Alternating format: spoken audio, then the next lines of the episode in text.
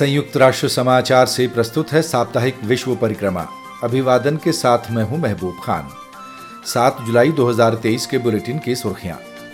कृत्रिम बुद्धिमत्ता यानी एआई के सामान्य भलाई के लिए प्रयोग पर जिनीवा में हुआ विशेष सम्मेलन। यूएन प्रमुख ने मध्य पूर्व में हिंसक स्थिति पर जताई चिंता, संयम बरते जाने की भी अपील।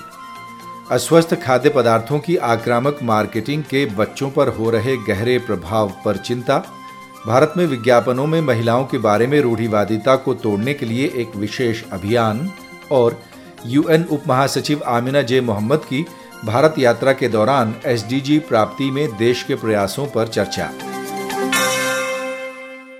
हम आपको याद दिलाते चलें कि वैश्विक परिप्रेक्ष्य वाली मल्टीमीडिया समाचार सामग्री के लिए आप हमारी वेबसाइट पर भी आ सकते हैं। पता है news dot U N dot org slash H I आप हमारा न्यूज़ लेटर भी सब्सक्राइब कर सकते हैं, जिससे समाचार हर दिन आपको खुद ब खुद मिलते रहेंगे। अब समाचार विस्तार से।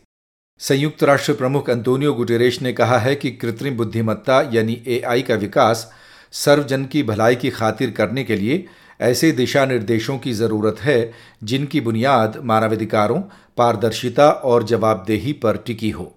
यूएन महासचिव ने जिनीवा में 6 और 7 जुलाई को आयोजित एआई फॉर गुड सम्मेलन को अपने संबोधन में ज़ोर देकर कहा कि कृत्रिम बुद्धिमत्ता सभी के लिए फ़ायदेमंद होनी चाहिए जिनमें मानवता का ऐसा लगभग एक तिहाई हिस्सा भी शामिल है जिसके पास अभी ऑनलाइन साधन उपलब्ध नहीं है artificial intelligence is making headlines on a daily basis, and those headlines are not always positive. महासचिव एंटोनियो गुटेरेश कह रहे थे कि एआई हर दिन सुर्खियाँ बना रही है और उनमें से ज़्यादातर सुर्खियाँ सकारात्मक नहीं होती हैं। यहाँ तक कि टेक्नोलॉजी हस्तियों ने भी एआई के संभावित खतरों के बारे में आगाह किया है। मगर एआई में अच्छाई की अपार संभावनाएँ भी निहित हैं। ये एक ऐसा शक्तिशाली संसाधन है जो 2030 के टिकाऊ विकास एजेंडा की प्राप्ति में ठोस योगदान कर सकता है। यूएन महासचिव अंतोनियो गुटेरेश के शब्द। इस सम्मेलन में देशों की सरकारों, सिविल सोसाइटी यूएन एजेंसियों, कृत्रिम बुद्धिमत्ता अन्वेषकों और निवेशकों ने शिरकत की। अंतर्राष्ट्रीय दूरसंचार संघ आईटीयू की महासचिव डॉरीन बैगडेन मार्टिन ने इस सम्मेलन को संबोधित करते हुए कृत्रिम बुद्धिमत्ता यानी एआई के नुकसानों की रोकथाम करने के साथ साथ उसकी पूर्ण संभावनाओं और क्षमताओं का प्रयोग सुनिश्चित करने की खातिर वैश्विक सहयोग की पुकार लगाई। Will you stand for digital equality? Will you stand for the SDGs? Will you stand for AI for good? ITU की महासचिव डोरिन कह रही थी कि क्या आप डिजिटल समानता के लिए खड़े होंगे क्या आप एसडीजी के लिए खड़े होंगे क्या आप एआई के सार्वजनिक भलाई की खातिर प्रयोग के लिए खड़े होंगे जनरेटिव एआई का दौर अभी शुरू ही हो रहा है और एआई का भविष्य अभी लिखा जाना है। आईटीयू की महासचिव डोरिन बैगडन मार्टिन के शब्द। उन्होंने कहा कि विश्व ने टिकाऊ विकास लक्ष्यों यानी एसडीजी की प्राप्ति के लिए जो समय सीमा निर्धारित की थी, उसका आधा समय निकल चुका है और दुनिया इस मुहिम में पटरी से उतरी हुई है। इसलिए इस दिशा में प्रगति बढ़ाने के लिए कृत्रिम बुद्धिमत्ता का प्रयोग करना अब हमारी ज़िम्मेदारी है। संयुक्त राष्ट्र प्रमुख एंटोनियो गुटेरेश ने इसराइल और फिलिस्तीन में बढ़ती हिंसा में जानमाल के बढ़ते नुकसान की तरफ़ ध्यान खींचते हुए आतंक की गतिविधियों सहित आम लोगों के विरुद्ध हिंसा के तमाम कृत्यों की तीखी निंदा की है। कुछ और जानकारी सचिन गौड़ से। संयुक्त राष्ट्र महासचिव एंटोनियो गुटरेश ने गुरुवार को यूएन मुख्यालय में पत्रकारों से बातचीत में ध्यान दिलाया कि जेनीन में स्कूल और अस्पतालों का विध्वंस हुआ है और बिजली व जल आपूर्ति के नेटवर्क भी तबाह हुए हैं I was deeply disturbed by the news from Jenin in the occupied West Bank. I strongly condemn all acts of violence against civilians, including acts of terror. मैं काबिज फलस्तीनी क्षेत्र पश्चिमी तट के जेनीन से प्राप्त समाचारों से बहुत व्यथित हूँ मैं आम नागरिकों के विरुद्ध सभी हिंसक कृत्यों की कठोर निंदा करता हूँ आतंकवादी कृत्यों की भी महासचिव गुटरेश के शब्द। जेनीन पर सोमवार को शुरू हुए और दो दिन तक चले इजरायली सैन्य अभियान में हवाई हमले किए गए और ड्रोन विमानों से मिसाइल भी दागे गए। फलस्तीनी स्वास्थ्य मंत्रालय के अनुसार इस कार्रवाई में 12 लोगों की मौत हुई, जिनमें तीन बच्चे भी थे।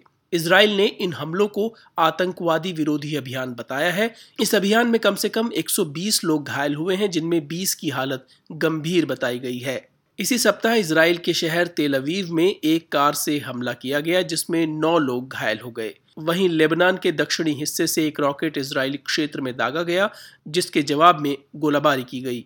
यूएन प्रमुख ने इसराइल से अंतर्राष्ट्रीय कानून के तहत अपनी जिम्मेदारियाँ निभाने का आह्वान किया है, जिनमें संयम बरतना, मानव जीवन का सम्मान करना और आनुपातिक बल प्रयोग की ज़िम्मेदारी शामिल है। विश्व स्वास्थ्य संगठन डब्ल्यूएचओ ने बच्चों को खाद्य वस्तुओं के प्रचार या मार्केटिंग के हानिकारक प्रभावों से बचाने के उद्देश्य से नीतियाँ तैयार करने की खातिर नए दिशा निर्देश जारी किए हैं। इन दिशा निर्देशों में व्यापक स्तर पर ऐसे अनिवार्य उपाय अपनाने पर बल दिया गया है, जिनसे सभी उम्र के बच्चों में संतृप्त वसा ट्रांसफैट अत्यधिक चीनी या नमक के प्रयोग से तैयार किए गए भोजन और अल्कोहल रहित पेय पदार्थों के आक्रामक प्रचार को रोका जा सके। ट्रांसफैट या ट्रांसफैटी एसिड को आहार में वसा का सबसे खराब प्रकार माना जाता है, जिसके अधिक सेवन से हृदय रोग का जोखिम बढ़ता है। यूएन स्वास्थ्य एजेंसी में खाद्य संरक्षा एवं पोषण विभाग के निदेशक डॉक्टर फ्रांसिस्को ब्रेनका ने सचेत किया है कि बच्चों के लिए ट्रांसफैट मीठे और नमक से भरपूर खाद्य पदार्थों व पेय पदार्थों का बड़े पैमाने पर किया जाने वाला आक्रामक प्रचार अस्वस्थ आहार संबंधी विकल्प चुनने के लिए जिम्मेदार है।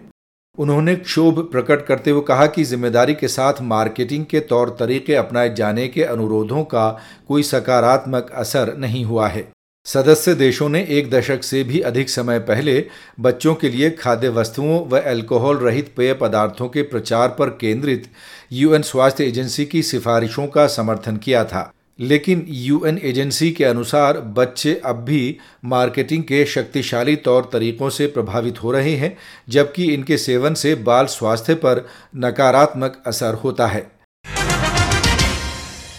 संयुक्त राष्ट्र महिला संस्था यूएन वुमेन और भारत में विज्ञापन उद्योग भागीदारों ने मिलकर एक नया अभियान शुरू किया है, जिसके तहत विज्ञापनों में लैंगिक रूढ़िवादिता को दूर करने के उद्देश्य से महिलाओं व पुरुषों को पारंपरिक भूमिकाओं में बांधने की मानसिकता को चुनौती दी गई है। कुछ और जानकारी अंशु शर्मा से। Hashtag you don't see me नामक ये अभियान गुरुवार को भारत के वित्तीय शहर मुंबई में अनस्टीरियोटाइप अलायंस ने शुरू किया।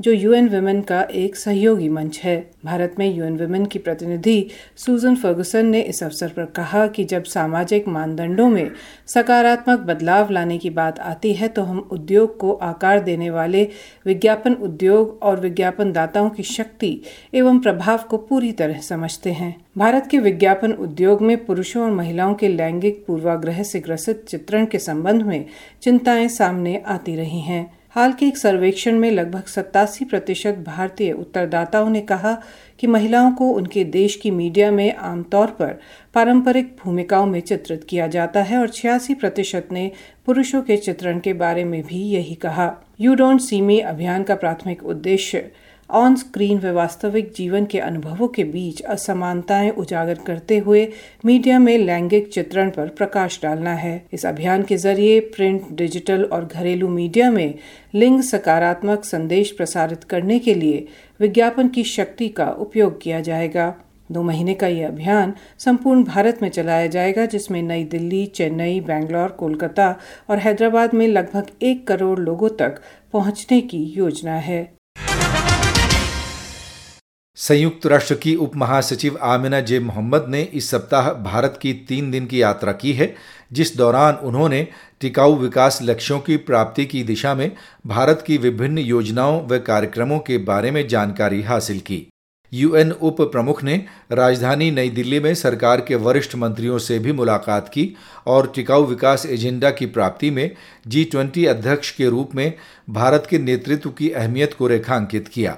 उन्होंने बेंगलुरु में प्रख्यात टेक कंपनी इन्फोसिस के विशेषज्ञों और भारतीय विज्ञान संस्थान के वैज्ञानिकों के साथ भी मुलाकात करके एसडीजी प्राप्ति में प्रौद्योगिकी के योगदान पर चर्चा की। आमिना जे मोहम्मद ने संयुक्त राष्ट्र की विभिन्न एजेंसियों के कुछ युवा पैरोकारों से भी नई दिल्ली में मुलाकात करके उन्हें बदलाव लाने में सक्रिय रहने के लिए प्रोत्साहित किया। यूएन उप महासचिव आमिना जे मोहम्मद की भारत यात्रा की मल्टीमीडिया कवरेज हमारी वेबसाइट पर देखी जा सकती है। पता है news dot U N dot org slash H I